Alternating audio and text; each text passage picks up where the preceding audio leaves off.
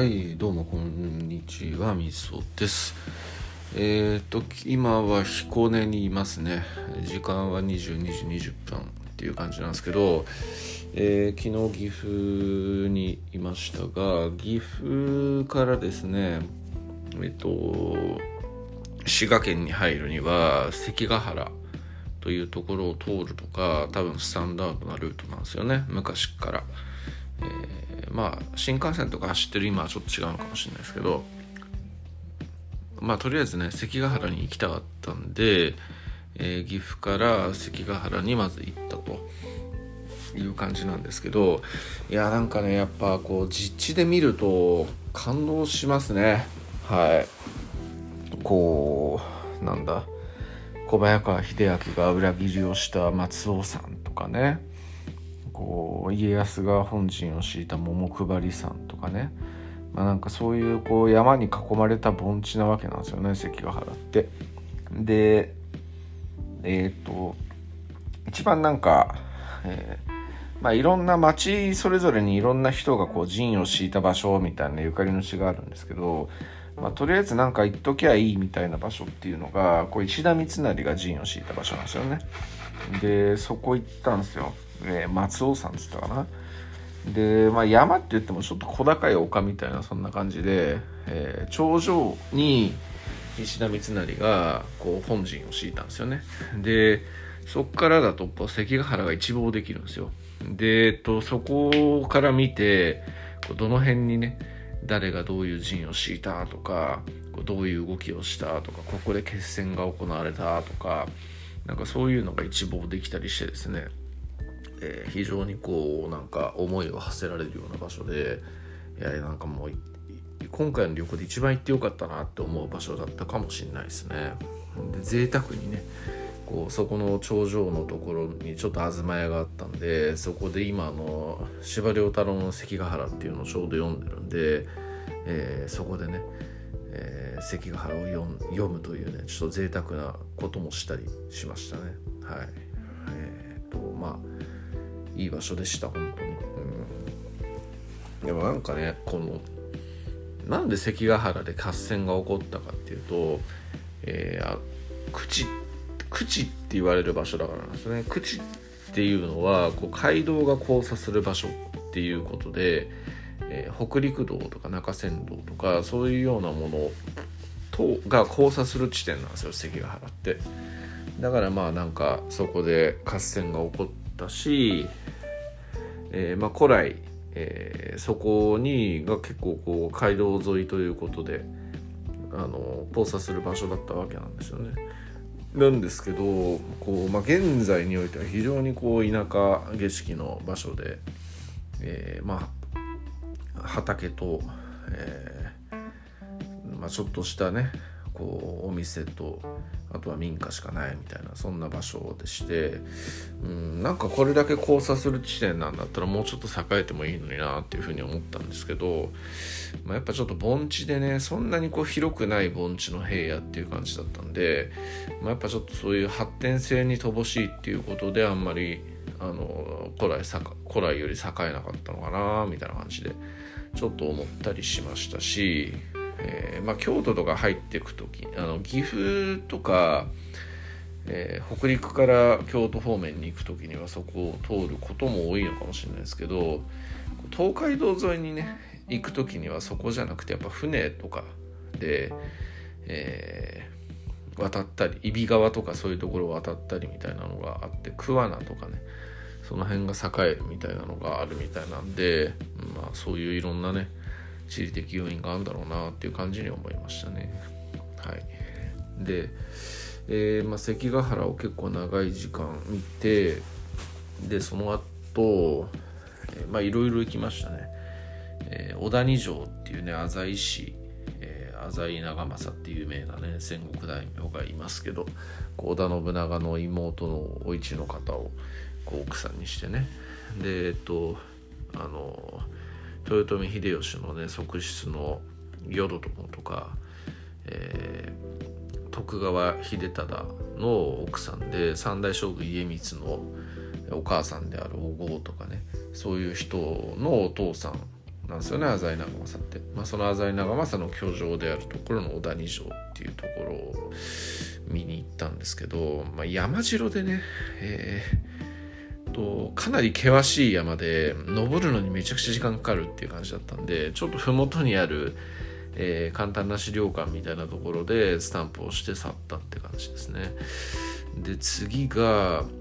現場お城っていう城でこれ続百名城って言って今100あの通常の百名城の次の百名城っていうことで続百名城っていうのもあるんですよね。でそこに行ったんですけどそこもですね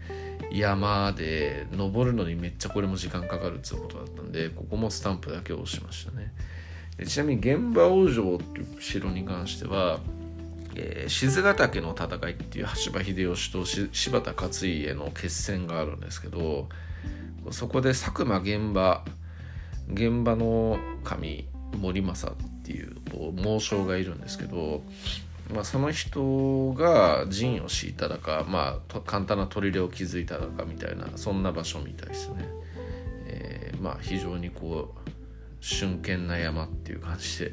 かなり車でもう2キロぐらい山を登ってさらにそこからはもう歩いてしか登れないみたいな場所でこれはとてもじゃないけどいけないなっていう感じで諦めましたねで次が長浜城ですね長浜城はあの羽柴秀吉が初めて城をもらった城なんですよ。城をも信長にもらった城なんですよね。えー、小谷城っていう浅井市を滅ぼした後に秀吉がもらった城で小谷城を破却して長浜城っていうところを本拠地にしたと。いう感じでここは百名城ではないんですけどもえー、っとまあちょっとあの興味があったんで行ってみましたがまあ一応なんか天守閣あったんですけどもえー、とまあなんかもう何のこう意向も残ってなくてえー特にこう昔の城がどういうのだったかっていうのも分からないから適当に作った城みたいな感じで 書かれてましたから、まあ、そういう感じだから百名城に選ばれてないんだろうなっていう感じに思いましたけど、えー、琵琶湖畔にあってねこう琵琶湖がすごい綺麗に見えるような場所でいや琵琶湖初めて見たんですけどもね、うん、なんかもう本当海か海かなっていうぐらいにやっぱでかいっすね。さすが日本一の湖っていうふうに思いました。はい。えー、で長浜城行ってで釜場城っていう城行ったのかな。釜場城。なんかここはちょっとよく言われがよく分かんなくってでここもねあのなんだあの車じゃ行けないような場所の城で、えー、ちょっとこれもスタンプだけ押して行った感じですね。言われもよく分からんしスタンプ置いてある場所もなんか民家の軒先みたいな感じでこれ適当すぎるだろうっていう感じでちょっとそんな感じでしたね。で夕方ぐらいになって彦根城行ったんですけど彦根城はまあなんというかねうんっていう感じでしたね。まあなんかやっぱこう平和な城だなっていうそんな印象でしたね。綺麗な城だけど平和な城っていう。でもまあなんかあの江戸時代のね結構最初期ぐらいに築かれた城なんでなんか石垣の積み方とかもそんなに洗練されていないし、えー、なんか天守閣もすごいちっちゃいんですよね。なんかまあその辺にいろいろ将軍家の忖度とかそういうのも入ってたんだろうなっていう感じがしてまあなんかいろいろ考えさせられる城ではあったんですけど、まあ、僕があんまり好きではない実践向きの城ではない実践を経験していない城っていう感じだったんでまあ微妙かなっていうところでしたけど、えー、まあひこにゃんを見れたんでよかったですね。はい。興味ないんだけど、えー、そんな感じです。でえっとで彦根城ねただそこ現存天守の一つでえっ、とまあできてから壊れてない城なんですけどあのその天守閣が国宝なんですよね。にもかかわらずこう天守閣の中に落書きがマジで半端じゃなくてこう相合い傘とかなんかハートで誰々と誰々みたいな感じで書かれてるのとかがあってあーなんかもうこれ昔の30年ぐらい前の若者だなっていう感じに思ってですね。えー、なんかほんとこう昔の人というのはひでえなっていう感じに思いましたね。はい。30年ぐらい前の若者って自分も入るのかもしれないけどいやーなんかねうんこう、まあ、中国人とかねそういう人たちっていうのを結構やっぱマナーが悪いっていう感じに叩きがちですけどうんなんか品のなさっていう点で言うと変わんねえなっていう感じに思うし、まあ、今はもうそういうのが逆にあったからこそ今はこう警備員じゃないけどもね結構おじさんボランティアのおじさんとかがいっぱい立ってそういうのをさせらさせないようにこう見張ってるんですけどなんかそういう抑止がなければこういうことっていうのは今でもするのかもしれないななんていうふうに思うと、まあ、人間ってなそんなもんだよなって感じにちょっと思いましたね。ま、逆にこう人間の愚かさを伝えるためにこういうのは取っといた方がいいよなっていうふうにも逆に思ったりもしましたね。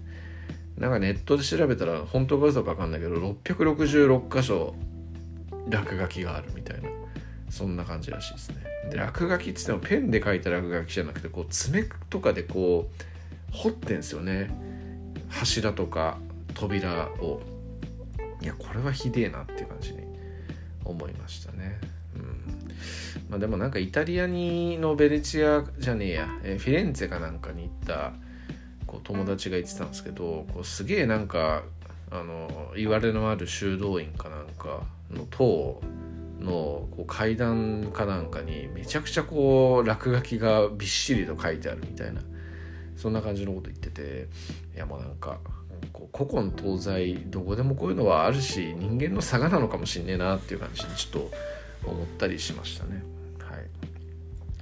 い、でえー、っとそれが終わってホテル来てで彦根に泊まってるんですけど、まあ、ちょっと飯を食いに行ってこう、まあ、昨日はねなんか鳥貴族というこう飲んでるような場所で、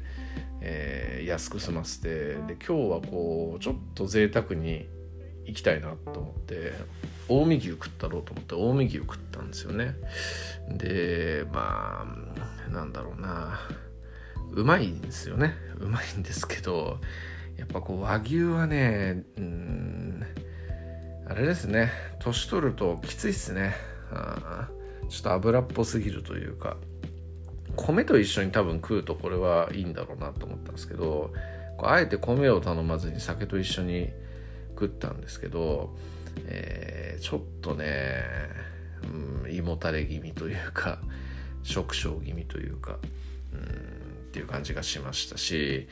えー、まあ確かになんかこう油がすごいあの甘いみたいなそういう感じっていう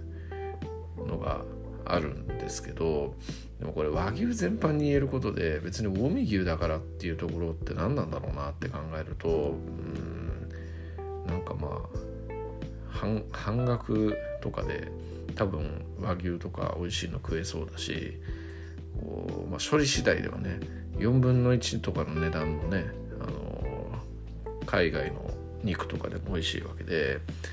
うんまあ観光地でこう気分を楽しむために食うもんではあるんだけどもなんかそれすらもちょっとあんまり感じないようなところでうんなんかもっと若い時に食いたかったなっていう感じにちょっと思いましたね、うん、しかし若い時には金がない、えー、金がそこそこある今だとこう体がついてこない。ジレンマですね本当にね。はい辛いとこでございます。はい。まあそんな感じでございますね、うん。えー、とりあえず明日は安土城と観音寺城っていうところ行ってで滋賀は出て、えー、伊勢伊賀か。伊賀上野城というところに行こうかなっていう感じに思ってますね。であと、まあ、伊賀で一泊してでその次の日に帰ると。いうところでございます。まあ今日のハイライトは、まあ、とにもかくにも関ヶ原が良かったというところですね。はい、そんな感じです。以上です。ありがとうございます。